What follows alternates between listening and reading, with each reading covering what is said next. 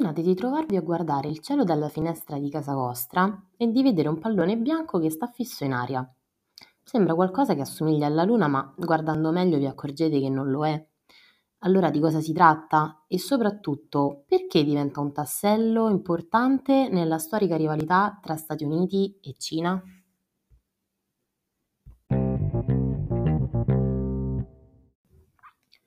Ciao a tutti! Io sono Ludovica e questo è Ergo, il podcast di Radio Unint che vi parlerà di geopolitica e relazioni internazionali.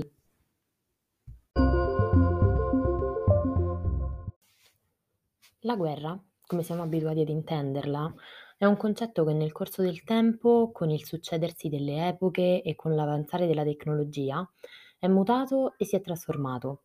Sono certa che la maggior parte delle persone è convinta di vivere in un periodo di pace, ma volendo richiamare le parole di un generale e stratega prussiano dell'Ottocento, la pace non è altro che la continuazione della guerra con altri mezzi.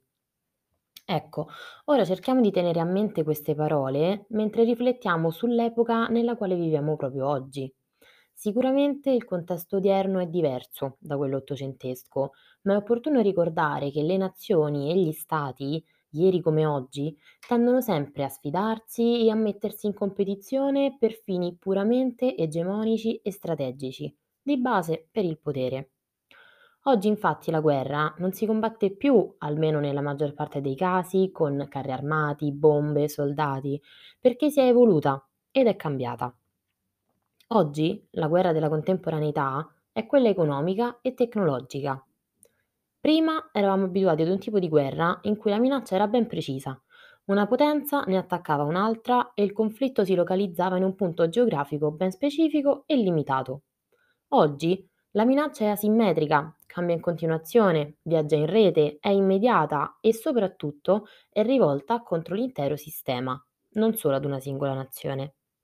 Il bersaglio quindi non è più soltanto militare e politico, ma è commerciale, industriale, scientifico, tecnologico e finanziario. Questo cambiamento nel paradigma bellico si registra a partire dalla fine della guerra fredda, quando i rapporti di forza tra le potenze iniziano a ruotare intorno a problematiche economiche. In sostanza i governi non sono più interessati a conquistare nuove terre o a imporre il dominio su nuove popolazioni, il loro obiettivo è quello di diventare potenze tecnologiche, industriali e commerciali, così da attrarre moneta e occupazione. Questa trasformazione è ovviamente conseguenza di un fenomeno ben preciso e tutti lo conosciamo con il nome di globalizzazione. Comunque vi faccio questo preambolo proprio perché oggi vorrei parlarvi di una guerra economica, peraltro molto conosciuta, perché si combatte tra due delle maggiori potenze globali, distanti non soltanto a livello geografico ma anche a livello ideologico. E mi sto riferendo agli Stati Uniti e alla Cina, la cui rivalità sicuramente non è un segreto di Stato. E appunto lo scontro e la competizione tra queste due potenze, almeno fino ad ora, non è mai stato di tipo militare, ma sempre solo di tipo commerciale. Con l'espressione guerra commerciale ci riferiamo ad un conflitto di natura economica durante il quale due o più paesi si impongono a vicenda restrizioni commerciali, come dazi, sanzioni o altre penalità economiche, proprio per danneggiare quanto più possibile i commerci del nemico. L'inizio della guerra commerciale tra Washington e Pechino risale alla presidenza Trump, precisamente al marzo 2018, quando gli Stati Uniti decidono di imporre dazi doganali parecchio pesanti eh, su qualunque tipo di prodotto che venisse dalla Cina. Ovviamente eh, la Cina non è rimasta a guardare, ma ha risposto con la stessa moneta, imponendo dazi su oltre 100 prodotti statunitensi, tra cui la soia, di cui è la principale importatrice.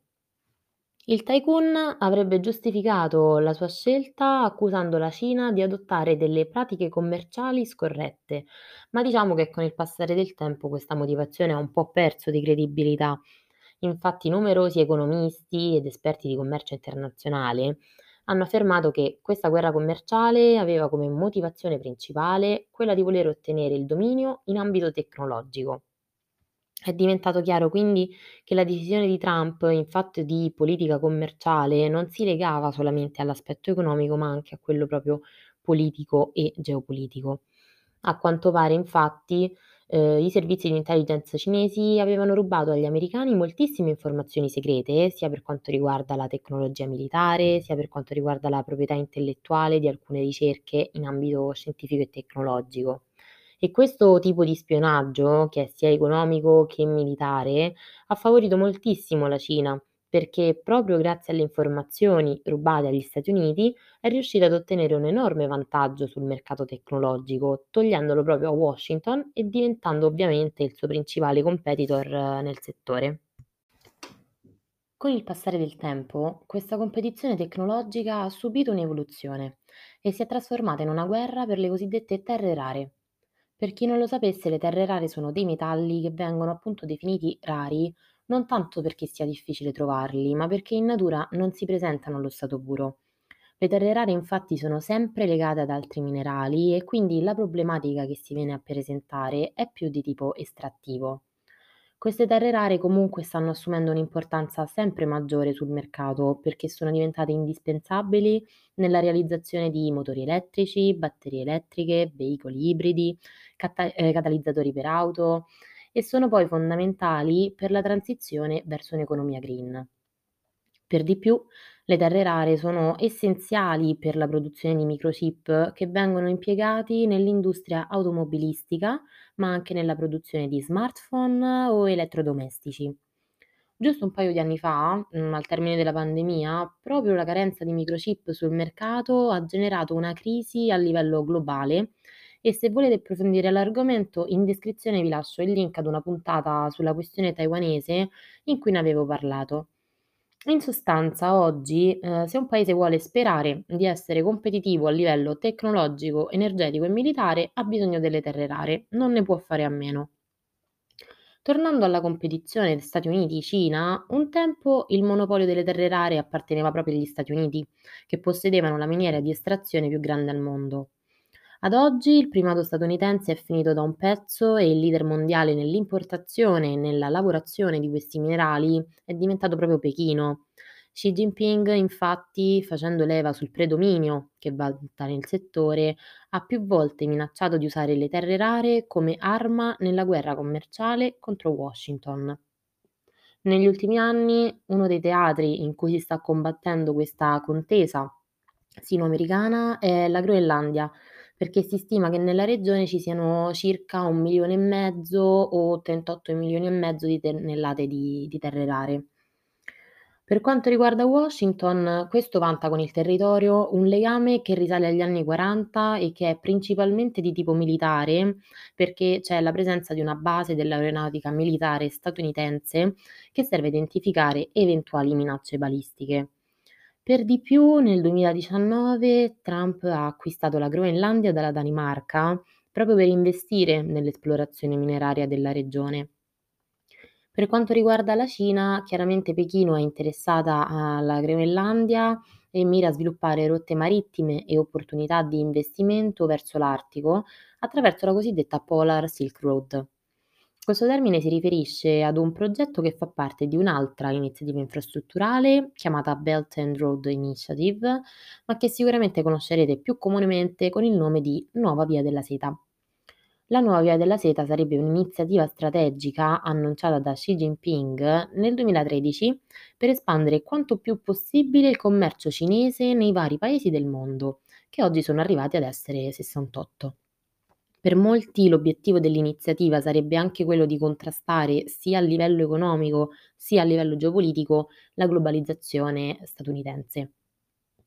Un ultimissimo risvolto nella guerra commerciale tra Cina e Stati Uniti si è avuto poi questa prima settimana di febbraio. Nei cieli del Montana per diversi giorni è stato avvistato un pallone aerostatico cinese che sorvolava su alcune basi militari statunitensi. Questi palloni sono famosi per essere utilizzati a scopo spionistico, perché sarebbero in grado di raccogliere più informazioni di quanto faccia un satellite nelle orbite basse. All'inizio il presidente Biden aveva deciso di non abbatterlo per evitare che la caduta di detriti ferisse le persone a terra. Appena poi il pallone si è spostato sulle acque dell'Oceano Atlantico, i caccia statunitensi lo hanno abbattuto e lo hanno recuperato per farlo analizzare dall'FBI di Quantico. La Cina ha dichiarato che il pallone è in realtà un dirigibile ad uso civile usato per raccogliere dati meteorologici e che è giunto nei cieli statunitensi per cause di forza maggiore. Spiegazione identica peraltro a quella data per un altro pallone spia che aveva sorvolato Taiwan nell'ottobre scorso. Di base ci troviamo davanti ad una classica non notizia. Viene gonfiata a tal punto da diventare notizia soltanto perché il Pentagono decide di renderla pubblica. Ergo, quali sono le implicazioni e le conseguenze che dobbiamo aspettarci quando una notizia del genere diventa di dominio pubblico? Innanzitutto, gli Stati Uniti hanno dimostrato al mondo intero che la Cina dispone di un programma di spionaggio che punta chiaramente a raccogliere quante più informazioni possibili dal rivale americano. È per questo che Pechino ha accusato Washington di aver usato questo evento per attaccare e diffamare la Cina. C'è da dire però che la notizia di questo pallone che sorvola basi militari americane arriva in un momento ben preciso. Pochi giorni fa, infatti, gli Stati Uniti hanno siglato un accordo con le Filippine per ampliare l'uso delle basi militari del paese asiatico da parte delle truppe USA. Per di più, hanno stretto un'intesa con i Paesi Bassi e il Giappone per interrompere la fornitura di microchip proprio a Pechino.